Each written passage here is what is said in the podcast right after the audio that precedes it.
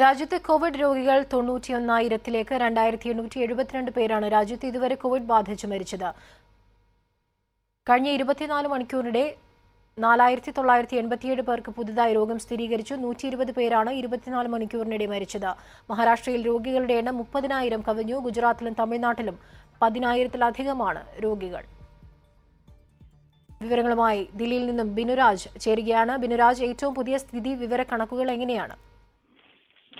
അമീന എന്തായാലും ഇരുപത്തിനാല് മണിക്കൂറിൽ ഉൾപ്പെടെയുള്ള കണക്കുകൾ പരിശോധിച്ചു കഴിഞ്ഞാൽ ഏറ്റവും അധികം രോഗബാധിതരുടെ എണ്ണം ഇപ്പോൾ ഈ ഇരുപത്തിനാല് മണിക്കൂറിലൂടെ റിപ്പോർട്ട് ചെയ്തിരിക്കുകയാണ്. ഇതുവരെ രേഖപ്പെടുത്തിയതിൽ ഏറ്റവും ഉയർന്ന കണക്ക് തന്നെയാണെന്ന് നമുക്ക് പറയാം. നാലായിരത്തി തൊള്ളായിരത്തി എൺപത്തി ഏഴ് പേർക്ക് കഴിഞ്ഞ ഇരുപത്തിനാല് മണിക്കൂറിൽ രോഗം ബാധിച്ചു എന്നുള്ളതാണ്. നൂറ്റി ഇരുപത് പേർ മരിച്ചുവെന്നും ഏറ്റവും ഒടുവിലെ കണക്ക് വ്യക്തമാക്കുന്നു. എന്തായാലും ഈ- നമ്മൾ ഈ പ്രധാനമായും ലോക്ക്ഡൌണിന്റെ പ്രത്യേകിച്ച് ഈ കോവിഡിന്റെ ആദ്യ ഘട്ടമുള്ള കണക്ക് പരിശോധിച്ചു കഴിഞ്ഞാൽ ഒന്ന് മുതൽ മുപ്പതിനായിരം വരെ രോഗബാധിതർ ആകാൻ എടുത്ത സമയം തൊണ്ണൂറ് ദിവസമാണ്.